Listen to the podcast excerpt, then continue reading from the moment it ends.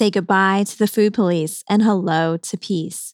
Welcome to the Love Food Podcast, hosted by dietitian and food behavior expert Julie Duffy Dillon.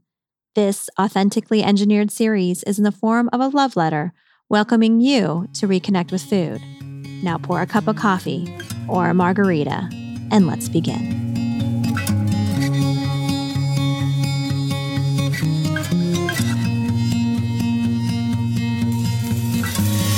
Hi, and welcome to episode 194 of a Love Food podcast. I am Julie Duffy Dillon, registered dietitian and partner on your food peace journey. I am so glad you're here. Thank you for connecting today. Those of you who are new to the Love Food podcast, welcome. I am glad you're here too. And this is a show where listeners just like you write a letter to food and they outline their complicated relationship with it. And they may go back really far into their childhood or to some really shitty thing that may have happened last year and made it all tangled up. And many feel stuck, just like the letter writer that we're going to hear from today. Many people who write letters to food feel really stuck. And in this show, what we do is we kind of sift through the letter and sometimes I have a guest on. Today I don't. But we sift through the letter. And then at the end, food actually writes back. This episode's letter writer describes a relationship with food that feels really chaotic. There's a binge purge kind of relationship. There's a way of relating to food that feels good or bad, and a fixation on eating clean foods. And I really challenge those descriptors as maybe part of why this person's feeling stuck. And I also don't think it's all dependent on the individual. I think there's more going on than just that. So I can't wait to dive in. But before we get to this episode's letter, a word from our sponsor. This episode of a Love Food podcast is brought to you by my PCOS and Food Peace course. If you have polycystic ovarian syndrome, also known as PCOS, you have been told to diet. I know it for a fact because everybody with PCOS is told they have to diet. But what do you do if you know diets don't work or you want to explore things like intuitive eating? Well, I have been helping people with PCOS for at least 15 years now. And I've put together a system. It's a 12 step system to help people move away from diets and to promote healing and health while living with PCOS using intuitive eating. And I have all the details at PCOSandfoodpeace.com. One last request before we get to this episode's letter. I am trying to double the amount of ratings and reviews that I have for the Love Food podcast. I'm so grateful to the now 600 of you that have left ratings and reviews. Woohoo! I'm trying to get to a thousand, which feels like a really crazy goal, but I am actually in the process of looking for a literary agent because I have a book in mind that I want to put together.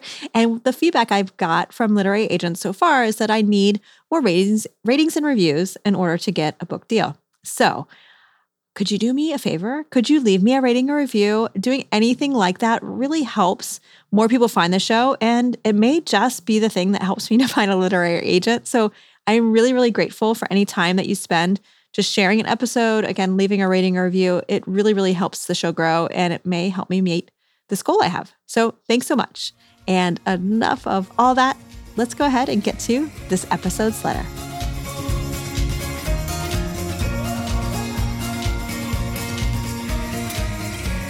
Dear Food, I've been obsessed with clean food in the past and always distinguished between, quote, bad food and good food. Because of that, I found myself in a binge purge cycle all of the time. Now I have lost my control and gained X amount in five months, and I feel anxiety, depression. I feel body dysmorphia. I'm sick with all this. People around me don't understand and don't support me. No support makes it so hard to recover, and I don't know how or what I should do to recover. I've watched and read everything about eating disorders, but they don't tell me specifically what to do. I hope that you can help me figure this out. Sincerely, stuck and nowhere to go.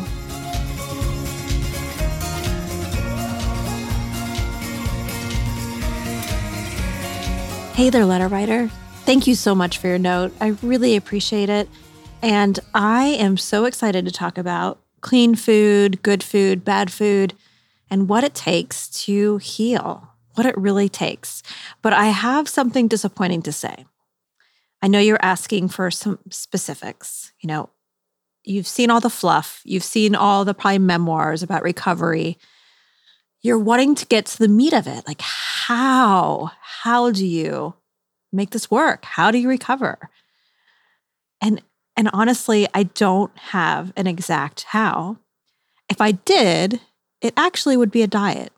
And I think that's part of why recovery is so tough is because diet culture makes things seem like we all have an exact plan to go and that will make it all right. And we don't have an exact plan. I don't know exactly what you need or anyone listening who can relate to your letter. There's just no way to know you're the only one who's going to know what you need to heal. And of course, even just how I said that, it made it sound so linear.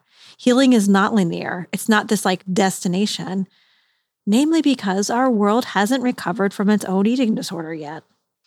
So instead of giving you an exact way of moving forward or like a diet sheet, let's sift through your letters.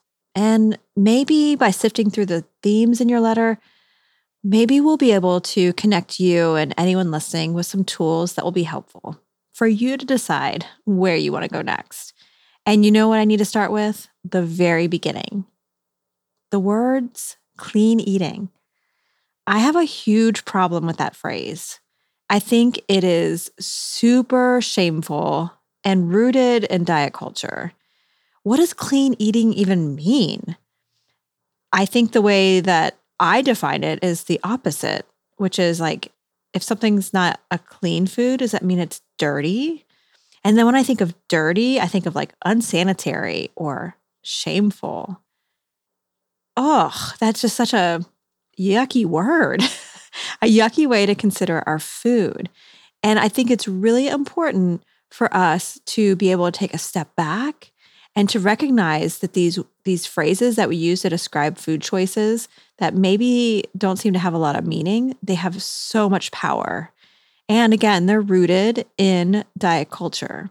I know it's hard to connect those dots but christy harrison in her latest book called anti-diet does a really wonderful job in chapter two outlining how themes in our way of talking about food and our food ways right now especially clean eating and wellness culture, how they still are rooted in some really nasty things like white supremacy. Yeah. So clean eating has its roots as well in being anti Black. Yeah. That is just so powerful and not okay. But when we use words like clean and then in our brain we're thinking about dirty as the opposite, I know for so many people I talk to, they do connect not clean eating to feeling a lot of shame. And the only time we really need to be feeling any kind of guilt with a food choice is if we steal the food. And even then, I probably have some ideas of like, you know, if we're living in poverty, then yeah, steal the food. You need it to survive. It's okay. When we moralize food by using terms like good or bad, it really gives food more power than it deserves. And remember, I'm a dietitian. I think food is pretty important. I studied it for a really long time, and it's what I talk about all day long with clients. Yet, I think it has too much power. Food should not be a moral issue. It should not be. And we live in a world where food has a moral kind of label to it. So, for you, letter writer, and anyone who can identify with this person's letter, if you find yourself feeling really frustrated because you're still stuck in those ways of talking about food as good or bad or black and white, well, remember, we are living in a world that still does that. So, in our little like caves that we live in, or our little cozy places where we may feel safe, maybe that's in our therapy rooms. Um, it may be easier to sift through and to recognize that all food is good or there's not a moral connection to food. But just know we do live in a world that still thinks of it that way. And that's why we need to be sure to rally together. Your theme letter writer is so spot on that you need more support to recover. And I agree, you need more support. The way people recover from eating disorders and diet culture is through relationships. And however you can access more people to support you, I do think the easier it will be. And I'm wondering if you have access to psychotherapy or to a dietitian. I have links in my show notes to help find a dietitian near you. If you don't have access to a therapist or a dietitian, I hope you can rally with as many people as you can on social media, listen to as many podcasts as you can. And you know, if if you if you're still not able to move forward, something that is really important for anyone listening to keep in mind, even if you had access to any professional you wanted and you were able to access treatment in any way, however you needed, the average length of time it takes for someone to recover from an eating disorder is four to seven years. And then to recover from binge eating disorder, it's twice as much as that.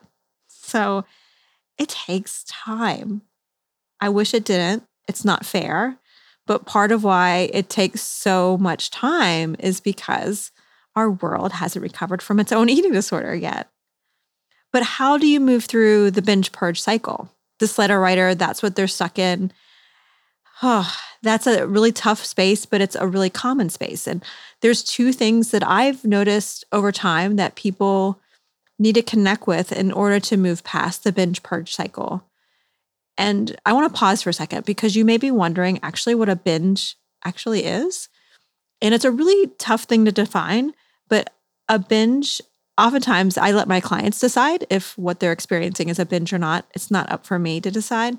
But clinicians oftentimes will talk about when a person's eating an amount of food that feels like they can't stop, and it's an amount of food that, quote, is socially unacceptable. Yeah, how weird is that definition? And moralizing, I have to add as well. But it's a, uh, it really is how you're feeling in the moment that I think is one of the most important parts. And so if you feel like you can't stop eating and you want to call it a binge, that's fine you call it whatever you want. So if you're in a place where you feel like you're binging with or without purging, the way to move past it is you need two things. First, you need to make sure you're eating enough. And you probably need to eat more than you think. Diet culture has made us believe that we don't need to eat that much food in order to just live our life, which is really unfortunate because we do need to eat more than we think a lot of people think there's a certain amount, and I I almost said a certain amount of calories, and I don't want to ne- necessarily name it because that could be um, something that could be triggering for anyone listening. So I'm not going to. But diet culture has laid out certain calorie amounts or certain amounts of nutrients that should be enough. Did you see my little air quotes there? And that's just not true. We need to eat more than we think. We need meals many times throughout the day. We need snacks. And um, we also, with eating enough, that enough needs also to be satisfying. It's not just feeling full. It's actually like I actually felt pleasure from that meal and many times throughout the day. Many people will tell me that they don't know why they're still binging because they're eating when they're hungry and stopping when they're full. Why, why do they keep binging? And when we peel back the layers, what I start to see is that they're feeling full, but they are getting no pleasure out of that meal. It is not satisfying at all. And um, what a pain, right? To feel full, but not satisfied. So make sure you don't get yourself in that trap. Um, Isabel Foxen Duke calls it the hunger fullness diet trap. Don't don't get in that trap. It's really important to focus on satisfaction and pleasure with your food when you're thinking about or when you're questioning rather, am I eating enough? So besides that, other thing that a person needs to move away from binging behavior is permission for the binge behavior. You need unconditional permission to binge whenever you want, whatever you want, for as much as you want, for as long as you want. I know that sounds shocking, especially to any clinicians that are listening to hear me say that, but I think it's important to have permission to binge. and I don't care how much you've eaten today, yesterday, or how much you're going to eat tomorrow. Yes, you need permission. And I do think that's one of the reasons why binge eating disorder takes twice as long to recover is because most people are not talking about the permission piece. When people are experiencing eating disorders, including binging behavior, it's trying to meet an unmet need. It's doing something really important. And I'm so grateful for that. For you, letter writer, your experiences with food are trying to meet an unmet need. And I wonder what that is. You may have heard the quote by Carl Rogers called the Curious Paradox quote, but it basically is the curious paradox is the more I accept myself as I am, the more I can change. That is a quote that actually led me to want to become trained as a mental health counselor. So grateful to you, Mr. Rogers. Of course, different Rogers. but yes, it's something about accepting where we are and and I would even say besides acceptance but having permission. Permission to binge and permission to meet your needs. And when we have permission to binge, it gives us also a chance to catch our breath and to figure out what unmet need is trying to get met by this binge. So then you can decide what you want to do about it. I think those are so important to keep in mind as you're trying to move forward. I know you're feeling stuck. The depression, anxiety, the body dysmorphia, those bad body thoughts, those are all things that we typically see as people are trying to challenge eating disorder or diet culture behaviors. You know, it's like a tension that we can feel ourselves lean up against. When you're feeling like you have access to enough support, or if you are feeling like it's safe enough to lean into that tension, you may find more answers for you you know, what's behind all of that. Know that rallying with other people and getting that support is a really big piece of this. So I encourage you to continue to look for people to support you and know that online we have lots of resources. That's how so many of us are coming together to support recovery around the world. And that's the way that we're going to be able to change our culture. So, letter writer, I see food is written back and hang in there. This is a really important fight. It's going to feel easier. And I think, especially if you make sure you're eating enough and you have permission to be where you are right now, lean into the tension when you can and continue to seek out support. I definitely support you, and I hope you have patience to continue to move along the way. So, like I said, food is written back, but before we get to Food's letter, this episode of a Love Food podcast was brought to you by my PCOS and Food Peace course. Get to all the information at PCOSandFoodPeace.com. If you enjoyed this episode, I would love it if you left a rating, a review, or subscribed, or even shared this episode. You can do all of that in your favorite podcatcher app or an Apple Podcast. Doing any of those acts of kindness really helps the show grow and I am eternally grateful for all of your support. So until next time, take care. Dear Stuck and Nowhere to Go, we see you struggling with these steps on your journey. Doing this alone is taxing, scary, and confusing. Continue to seek support. It is so important. Seek support in therapy, with friends, and online. Know, no matter what, you are not alone. Many are on this journey, the exact same journey you are on. Practice compassion with your food choices. And remember, food is not good or bad, it is just food. As you desire to move along from restricting, binging, and purging, make sure you're eating enough. And Make sure you're giving yourself permission to binge. Permission just may be the key to open the door to welcome you home. Love food. Thank you for listening. I am Julie Duffy Dillon, and this is a Love Food podcast. Do you want access to more Food Peace? Jump on over to my website and join my email list. There, I share exclusive content that I don't share anywhere else. Get access to these tips and strategies by going to juliedillonrd.com forward slash sign up. And I look forward to seeing you here next week for another episode of the Love Food Podcast. Take care.